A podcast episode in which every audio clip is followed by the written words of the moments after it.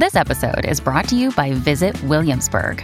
In Williamsburg, Virginia, there's never too much of a good thing. Whether you're a foodie, a golfer, a history buff, a shopaholic, an outdoor enthusiast, or a thrill seeker, you'll find what you came for here and more. So ask yourself, what is it you want? Discover Williamsburg and plan your trip at visitwilliamsburg.com. Hello, everybody. This is Marshall Poe. I'm the editor of the New Books Network. NBN listeners like to read books and buy them. So we thought we'd tell you that right now, our friends at Princeton University Press are having a remarkable site wide sale. You can get 50% off books, including ebooks and audiobooks, with the code 50, F I F T Y, at checkout until May 31. You can save some real money on Princeton University Press books. I encourage you to go there and check it out. Welcome to the New Books Network. Hello, and welcome to the New Books Network. I'm your host, R. Grant Kleiser. With me today is Professor Simon P. Newman. Professor Newman is currently a senior research fellow at the Institution for Research in the Humanities at the University of Wisconsin. He is also the Sir Denis Brogan Professor of History Emeritus at the University of Glasgow. His research and teaching have generally focused on early modern America and the British Atlantic world, and he has just pu- this year published a book through University of London Press entitled Freedom Seekers Escaping Slavery in Restoration London. This work tracks the development of racial slavery and experiences with freedom seeking in London, England, from roughly 1660 until the late 1680s. It focuses on many individuals and groups of enslaved people who boldly tried to escape from slavery in a multiracial and cosmopolitan city. Uh, it has so many innovative and creative elements that I am really excited to delve into today. So, Professor Newman, thank you so much and welcome to the show. Thank you very much for having me. Great. So, first off, I'd like to talk about your title and, and questions of language. So, your title uh, starts with freedom seekers and, you know, using the term freedom seekers rather than, say, runaways or fugitives. And throughout the book, too, you make a point to talk about enslavers uh, and enslaved rather than, say, master or slave. So, could you just talk a little bit about how terminology is important to you and why you chose these terms? I think that's a really good question, and it's it's something those of us writing about slavery are, are, thinking about a lot these days. And the language we we use can be so loaded with meaning, even if we don't ourselves um, share the interpretation or the, the the resonance a word can have. By using it, we can convey things we don't want to. Um, the word master I have ended up using in the book although if I was writing about slavery in North America, I wouldn't use the word master because it really does convey a legal and, um, in the eyes of white people, completely justifiable role for white people over uh, black people. But in London, a great many white people are servants and they call the person they work for master. And so it's a word that isn't defined by race in Britain. So I use the word master. Um, but freedom seekers not everyone likes this term. Um, I just think the, the, the term runaway slave, which we've used for a long time, uh, it, it, implies illegality. It implies that the person is doing something they are running away from an institution that was legally allowable, and it, it's it's not wrong. It's just a, a meaning that uh, it conveys values that we're not entirely comfortable with freedom seeker I use because I think it it doesn't necessarily. Not all of the people I'm writing about were enslaved. They was some were in a in a condition in which they could still be re-enslaved. They weren't fully enslaved. They weren't fully free. Um, but what everyone was doing was trying to free themselves from the rule of the person um, who controlled them. Um, they were seeking to free themselves, and in such as such, they're freedom seekers. So it's a very simplistic term, but in some ways, I think it can cover a very broad array of meanings. Mm-hmm.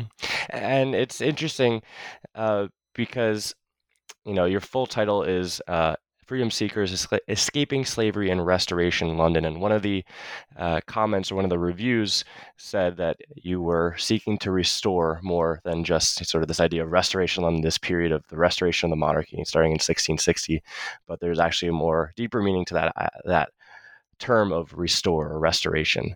Um, so I think your comment kind of noted on, on that too. Um, speaking of, uh, uh, or kind of related, uh, another you know important I think element of your work uh, relates to access. So it's it's uh, through the University of London Press, but it's open access with a free online PDF available. Uh, can you explain sort of why you chose to do this model and, and also how you're able to get the publisher to to agree to it? Um, yes, uh, I'm happy to talk about that. While I was, uh, when I was vice president of the for publications and the Royal Historical Society, we developed a new open access monograph series for first-time authors in history in the UK, recognizing that um, it, it's going to become required in the UK if books are going to count in research assessment, which happens every few years, um, by which people are judged. They're going to have to be open access from um, in the near future. Um, articles already have to be open access in the UK, and there, there, are problems with how this is being done. But the overall objective of making stuff freely available, uh, I think we all agree, is is good if it can be done well. If you can continue to still have good editing, because all of those things cost money. Um, to have good editors, to have um, decent control and, and decent input, and so forth. Um, the University of London Press are doing that, and they have um, grants which allow them to do this. And the, one of the reasons I was interested in doing this was the recognition that increasingly, I don't know if this is your experience in teaching, but a lot of students today don't buy many books. And so instructors are, are less and less willing to assign books. They assign things that are easily available online to university students.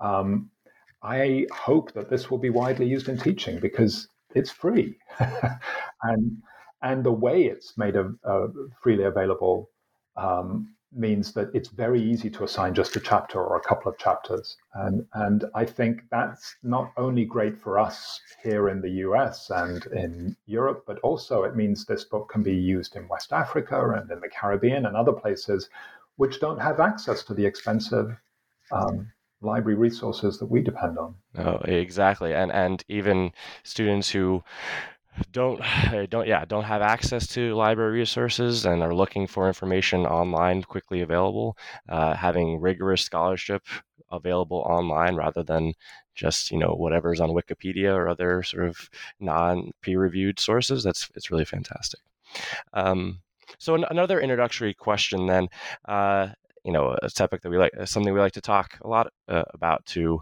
the people on our show is is how did you get to this topic? And and where do you think where do you fit yourself uh, into the rest of scholarship uh, on mm-hmm. this subject? That's a, a, good question. I've come to it from several different directions really. Uh, for most of my career i've been a historian of 18th uh, century america my first book was on parades and festive culture in the period after the revolution. Um, but then after that, I wrote a book on the bodies of, ins- of poor people in early national Philadelphia and how we can read their lives through the remaining descriptions of their bodies. And one of those chapters was about freedom seekers, about runaways. Um, and then I was I was living and working in Scotland, and I didn't want to have to come to North America all the time to do research. And I thought, well, this is crazy. I'm living in a in the UK, which has so many great resources for the study of, of the 17th and 18th century Atlantic world. So my next book was on the origins of plantation slavery in Barbados, and um, I used a lot of Royal African Company and related records in Britain. Um, and I was becoming more and more interested in the runaways I'd written about in, in the previous book. And I wrote an article on Jamaican freedom seekers um, for the William and Mary Quarterly. And again, that was a sort of online digital article. Um, and I started, I'd seen occasional references to runaway slave advertisements in Britain. Um, and I started looking and realized that there are a few, and not only that, there are occasionally for sale advertisements. And I thought nobody has really pulled these together and done anything with this. So I applied for and got a, a very large grant from the Leverhulme um, Trust in the UK, which allowed me to hire a postdoctoral researcher and a PhD student And we spent three years trying to get all of the advertisements we could for the period 1700 to really the, about 1780. And those are now freely available online on a, a database, the Runaway Slaves in Britain project. Um, having done that and written some things coming out of that, I started wondering well, we started in 1700 because I assumed for no good reason that there weren't many before that. Were there? And so I started looking, and that became a project in itself. And there were, but they were almost all in London. The earliest is 1655, and um, I ended up finding over 200 um, for the period from 1655 to 1704. And I picked 1704 as an end date because that's when the very first runaway advertisement appears in a colonial American newspaper. So there are 50 years of advertisements in London before the first one of, of, of peers in America. So that that's how that project developed. Yeah, uh, yeah, that's it's it's really uh, I think for scholars who study enslavement, especially freedom seeking, uh, surprising, perhaps uh, shouldn't be surprising that there are so so much of a culture of um, freedom seeking, but especially these runaway slave advertisements, which we can talk more about, and the role that that plays in London, in England, to then inspire the colonies to to affect the same methods of of trying to um, reco- recover their quote unquote lost property through these methods.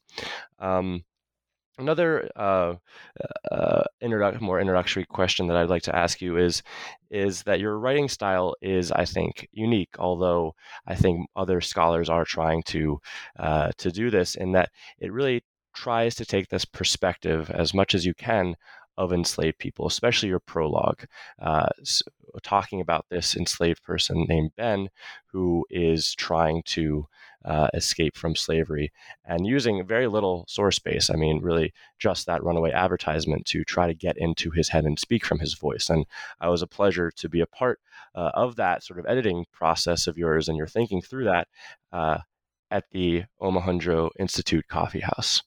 Um, so I just would like to ask you sort of, um, you know, obviously there are challenges with this perspective and, and, and this approach, but how are you able to sort of overcome these challenges uh, to write from an enslaved perspective? Um, yes, that's something I wrestled with a lot because, um, as, as I mentioned before, I'd written this article about runaways, freedom seekers in Jamaica, and I used a database of about a thousand advertisements but not just that. Um, there are so many records about enslavement in, in Jamaica. Um, and mo- many of those records are from the perspective of the white people who kept them. But still, there's so there's such a weight of information, so much information that it is possible to think about what a life was like. Um, we don't have the words of the enslaved in Jamaica quite often, but but there's enough information to really build up a sense. That's not true in 17th century London. Um, in many cases, we have these advertisements, 70, 80 words, and that's it. That's the only record of that person's existence. And it's not as if I can look at lots of other enslaved people in London to get a and say, okay, this person was probably like those people doing this kind of work in this kind of situation. The information is just not there. Um, so, although I spent three years just immersing myself trying to get a sense of what this world was like, in the end, so much of it is unknown um, and guesswork. And I could tell the stories of the enslavers because the records exist, and I could build up a picture, which I tried to do in the book, of the of the world of the people who were bringing enslaved people to London and then were exercising control over them and trying to keep them enslaved and recapture them if they ran away. I can I can build that picture, but the enslaved themselves are still invisible. Um, and there's a growing, as you know, there's a growing literature about the silence of, of the archive. Um, and this was a perfect example. So I decided that I would use a little imagination. I would only ever present it as that. Um, what might have happened here? Why might why would I think this might have happened? And I was encouraged in that because at the same time I was doing this book, I was working with um, Spread the Word, which is a, a youth writer development agency in London, and Ink, Sweat and Tears, which is um, a poetry publication. And we got grant money and we um, funded several young London Black um, and South Asian poets and artists. And I provided them with a lot of information about freedom seekers in 17th and 18th century London and worked with them. And then they took them over and tried to give them voice. So this is modern creative um, art. And I can't do that. That's and it's a different project. But it inspired me to think, yeah, there is a place. And I, I used one of the poems and um, at the beginning of my book. There is a place for this kind of imagination, and it's not it's not history, but it is inspired by history and it's using historical research and it's it's saying let's let's think about what might have happened. We all do that in our history writing, but sometimes you can push it a little further. Mm-hmm. And and speaking of that, you also worked with uh, not just I mean poets. So there's a a Abena Issa has written a uh, contemporary poet has written one to open your book. You've also written you've also worked with actors and filmmakers, no, to uh, to yes. to kind of bring the story alive as well. Yeah, right? um, I'm playwrights. I, I think it's and. Um, in, in many ways, it's because once you put these stories, once you uncover these stories of freedom seekers, um, they grab people's attention. I'm, I'm, sure you've used this kind of material in teaching. It always excites students. It's always interesting. So it's not hard to to get people interested in developing films and plays and thinking about this. Mm-hmm. Yeah, no, that's fantastic. So, uh, kind of moving on to more the, the content of the book, the, the meat of, of what you're getting at here. Uh, can you just kind of explain for for our listeners how uh, an African and also South Asian uh, enslaved community came about in London in the 17th century? You know, what what are the numbers? What are they doing? And this idea of enslaved versus servants that you kind of hinted at before, too. Right. Set um, the context. Okay. Well, in terms of numbers, we we don't know. Um, I looked at the parish records, which record baptisms, burials, and marriages, and for the period from 1600 to 1710, I found just over 700. Um, but it was almost certainly more. It's almost certainly a good deal more. And many of those were probably free people. A few were enslaved. So the enslaved people aren't often aren't in the parish records. It's a transient population because sometimes these pop- people are moving. So we don't know the scale of this population. Um, we we really don't. I mean, we don't know much about the scale of the white population, um, but certainly not the black population. They're coming um, in a variety of ways. Those from South Asia are almost all, and about a fifth of the people in parish records and in runaway ads are, are South Asian. Um, they're coming from East India Company ships and trade ships. I think a fair number of them are enslaved. They're often referred to as having been purchased. Um, they are generally boys. There are there are some young females, but this is a heavily male population. Um, those who are um, of West African descent, some are coming from West Africa, some are being sent by the Royal African Company, and again, they, they tend to prefer to send boys, and they're being sent to be personal. They're being sent as gifts to patrons and to officials and to members of the elite who are associated with the Royal African Company. Slave ship captains, and there are hundreds of English slave ships, as you know, working in this time period. Slave ship captains are entitled to have one or two of the enslaved human cargo as their own personal property. Most people will then sell that person on arrival in Barbados or Jamaica or South Carolina or wherever. Um, but some sometimes people build up a relationship or whatever, and, they, and they choose to keep the person and bring them back to London. Um, we know a, a, little while later, Equiano's story is, is just like that. That's exactly what happens. Um, those people either continue to serve the slave ship captain in London or are passed on to someone else.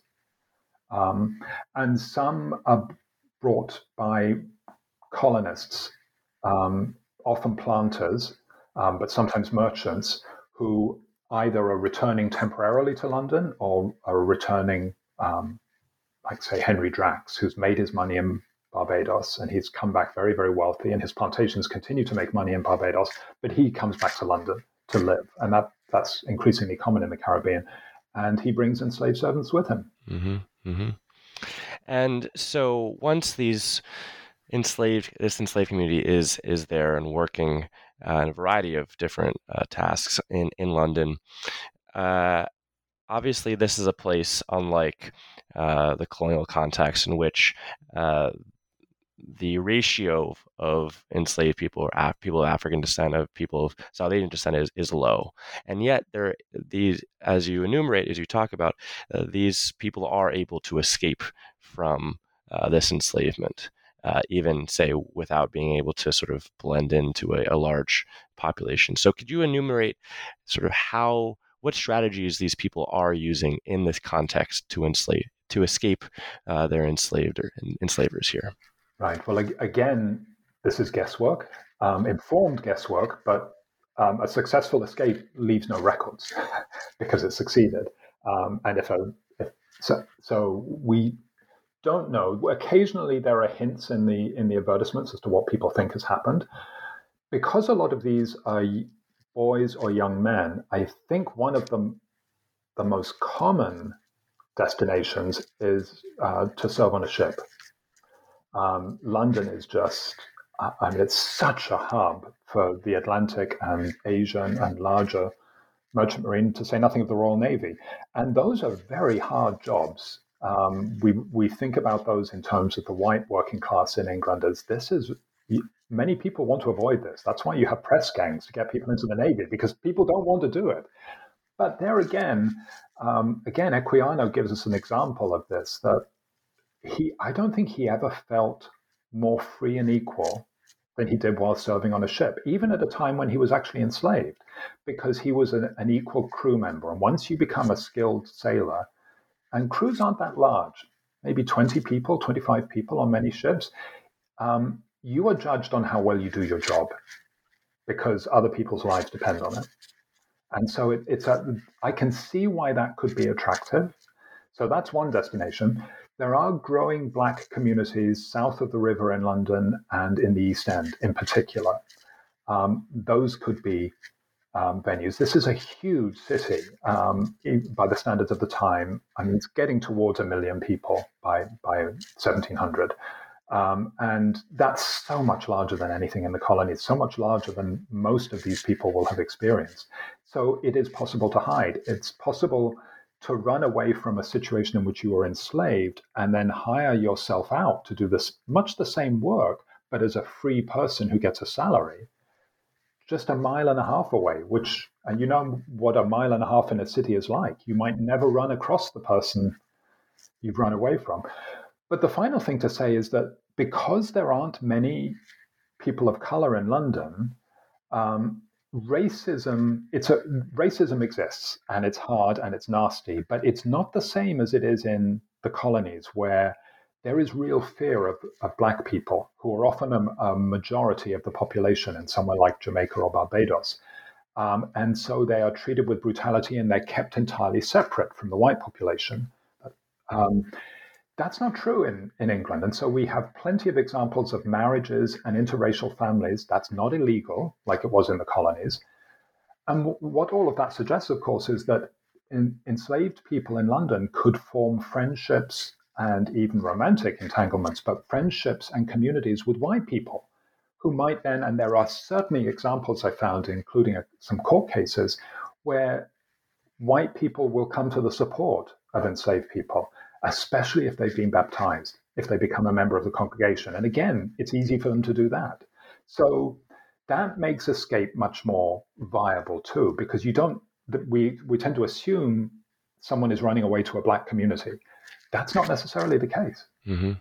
It's really fascinating that point there of how it, at this point um, you could say that you know religious affiliation is more important than race uh, in, in, London uh, and the development of this idea of racial slavery that's not fully formed yet, um, and especially is different in the colonial context, as you, and, as you just mentioned. And there are actually parallels. I mean, Gloria Whiting's work on, on Massachusetts in the 17th century is finding much the same thing that early on, people who enslaved people who become full church members in Massachusetts, and a few do, that's it. As far as the Puritans are concerned, they're equal because they, they can't, their theology won't allow them to view it any differently. Yeah, yeah that's, that's really fascinating. Uh, it's also interesting, too, this whole idea of maritime enslavement. And, and, and this is also, also something that concerns me in my research a lot, too, of this, this notion that captains are so desperate for good crew members, and it's it's fascinating too because you know works by people like Chris, uh, Emma Christopher have shown how uh, sailors liken their condition to enslavement sometimes, right? Um, but for the enslaved, that this was a real liberating uh, experience for them. Uh, they had some control, autonomy, respect over over themselves as well too. Um, but you do, you know, interestingly note that some enslaved people were escaping from ships into London as well too. Um, so could you speak more about that too? That opposite process of, of, of escape. Right. Yeah. Well, uh, again, I think I mean, the the way this trade worked. Uh, these ships would almost, some would have been coming from South Asia, but most were coming from the Caribbean. They had probably left London, gone to West Africa, gone to the Caribbean or to the American colonies, and then sailed back. It's what we'll come to know as the triangular trade, but they're doing that as much as anything because that's how the ocean, as you know, that's how the ocean currents work. That's the easiest way to do it. It's really difficult to sail to West Africa and to sail directly back to, to England. Um, so, in if you're aboard a ship in Kingston, uh, um, just off, off, the Jamaican coast, it's not easy to escape. And if you do escape, you're escaping into into hell. Um, but when you arrive in London, all of the ships have to come to the all of the goods have to be unloaded at the legal quays, which are the quays just to the um, east of um, the Tower or London Bridge. Um, so even the the deep seagoing ships, they have to anchor in the river not far from there, and all of their goods have to be inspected and then unloaded by smaller boats. So all of these ships are very close to the heart of this huge city. Um, if if there's ever a place to escape, this is it, um, because it will be so much easier. And not to say it's easy, but it will be easier than trying to escape into Charleston or um, Kingston or Bridgetown. So I, th- I, think that it's understandable why, and you just see the size and the chaos of this city. Yeah, yeah easy for people to slip away in, in the chaos of un- unloading all of the all this cargo. Um, definitely. Uh, so you kind of hinted at this before, uh, but on, on page 59, you have uh, data that shows that 90% of freedom seekers are male. Um, and obviously, as you just said, most of these people uh, in this enslaved community is male.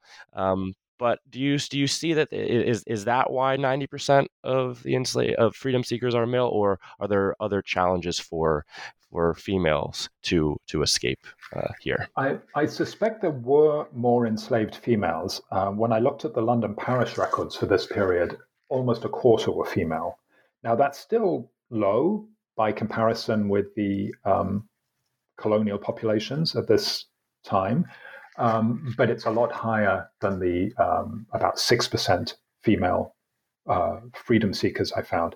So I think there were probably more enslaved females, but it is so much more challenging to run away um, and so much more terrifying. But I think it's also a function of the fact that um, the people bringing enslaved people to, to Britain and the reason they were bringing them made it much more likely that they were male um, the gifts of enslaved people being sent from Africa and sometimes from the colonies were almost all boys. And you see this in the portraits of, of the time um, that it has become that it became um, an emblem of wealth and success in colonial trade or plantation owning or whatever to have a well dressed black page boy or attendant. Um, so they're beautifully dressed in, in liveries, in uniforms, um, but they're enslaved. Um, and they're boys because they will attend men. So Samuel Pepys has has several of these during the course of, of his career and life, and this and then enslaved boy would attend him as he went to the um, the Royal Exchange or to the Navy office or, or, and help him running errands and doing things like that. But it, it's showing the rest of society that he's made it in this world. Um, a female servant doesn't have the same function and doesn't show the same thing and can't be as useful in the same way. They can be useful in other ways. Um, but that's why that's the main reason I think why there are so many males is, is because of what they're being used for. Mm, yeah. Um, it's uh, so moving on to the the sort of well your your main sources, which are runaway slave ad- adverts, advertisements. Uh, and kind of related to this new documentary uh, of Ken Burns on Benjamin Franklin. Your last chapter talks about how Benjamin Franklin introduced both newspapers and um, runaway slad, slave advertisements to, uh, to, the, to the colonies. I mean, he was one of the, the, the one, of the primary uh, people who brought this this technique over. Uh, do you see sort of uh, colonial newspapers really directly emulating London's slave advertisements? Is sort of a, a direct through line from London you see? Well, yes, and, and I think colonial newspapers are mm-hmm. emulating mm-hmm. everything that they're seeing in, in London and English newspapers. Um, and that would make sense. For for decades, people in the colonies had been reading newspapers from England because they come over on the sh- ships, and that's a source of news. We, we knew that. We knew that people. And we find examples of these early English newspapers that had been held by colonists that are in American libraries today.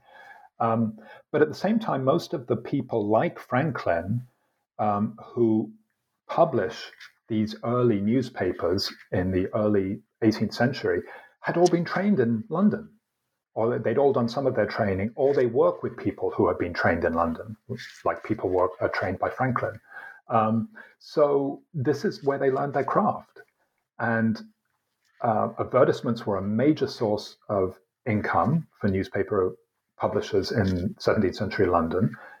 They were they were also really interesting, and I hadn't appreciated this till I did the research for this book. That this is a heavily state-controlled press in, for most of the second half of the 17th century, the government only allows the publication of one newspaper for much of that time, and it's a government newspaper. And reporting on domestic news is, is a minefield. You really have to be careful what you say. Foreign news is a bit easier. But the one free space that really isn't policed at all are advertisements. And they grow rapidly as this, um, and people read them. People are really interested. So I, I, think it's not surprising that colonial newspapers emulated these English newspapers and that advertisements quickly became important, um, largely because that's where you make your money. Um, David Waldstreicher's work on Franklin shows us just how much money he was making from advertisements, and about a quarter of them, I think, um, were runaway oh, advertisements. Enslaved, yeah. Wow, that's really fascinating. Uh, the sort of final content question here is do we have any insight on what uh, these the people who actually were successful in in, in claiming freedom, uh, what their lives were like after. Obviously, it's hard because they're deliberately trying to kind of stay away from authorities, and so sources are hard to come by. But do we have any sort of insight on on their lives after um, freedom seeking? Um, frustratingly little. Yeah. Um, there are there are occasional hints, um, and it, I I try to build a little bit from what I see in parish records um, so I found someone called Henry Drax, um, who I think may have been enslaved and owned by Henry Drax, the white planter, um, who'd come back to London from Barbados about a decade earlier. But on this occasion, the, the black man, Henry Drax, and his wife were baptizing their child in a London parish. And you think, well, she's white. He may have been enslaved and they are baptizing a child in this parish. He's a Londoner. Um, he is he has created a life for himself in this community. I don't know what he was doing, um, but he was doing sufficiently well to be able to to do this. Um, that's that's where you want to imagine. That's where you want to wonder about what kind of life people could be creating for themselves. I don't think few were successful enough to to rise in the records to show um, to show themselves again. Uh, they don't appear, but then that's true for ninety five percent of white Londoners at this time period. So there's no difference there. We do, as the 18th century develops, we see more and more black people in the um, Old Bailey criminal records. Um, but that's to be expected. That we see an awful lot of white people in those records too. So there's no. It's not that the black people were disproportionately uh, represented, but it shows in the descriptions of them they they're coming from the lower ranks of society, and uh, we see the problems that people faced. So we're guessing, really. Um, they, in a sense, they disappear, but I think the important thing is that this there had always been for a long time there had been people of, of color in London, but I think this is when a permanent black London population begins, and it's been there ever since. Um, and that's an important thing to, to say in, in British history. It's something that's long been forgotten. It is. It is. So the final question we have that we like to ask all our authors is: Are there is there anything new on the horizon? Uh, any new publications that you'd like to promote right now? Um, not a new publication as yet, but I'm I'm sticking with Freedom Seekers and with um, Gloria Whiting here at UW Madison and Billy Smith at Montana State and Emma Hart at the McNeil Center in Philadelphia. We're beginning the development of a project on um, freedom seekers and the American Revolution generally, but we'll look at the two centuries or so of freedom seekers, where we we try and write stories about, and this will be a web-based publication, um, short stories, or, or, not so much not fictional stories, but short accounts of based on single runaway advertisements. And then once we get this project up and running, we're going to encourage people to write in their own where they take an advertisement or a, a small number of advertisements and write up the story that's buried in there. Um, because it's been so much fun doing this. And we think it's really important to talk about this element of freedom in the period of the of the American Revolution as we approach the 250th anniversary. Exactly. I was just about to say that's, that's a very timely project with the 250th anniversary coming up and really uh, demonstrative of the scholarship, how the scholarship is, is progressing um, as we approach that, that anniversary. And we're looking forward to, to seeing that in print and on the web there. So many thanks, uh, Professor Newman, for your time today. Uh, there's so much more that we could talk about, but I don't want to. I want to leave some for the book. So I encourage you all to uh, pick up a copy or look on, on the web for the open access PDF of Freedom Seekers Escaping Slavery in Restoration London. Uh, this is our Grant Kleiser saying thanks so much for tuning in and see you next time.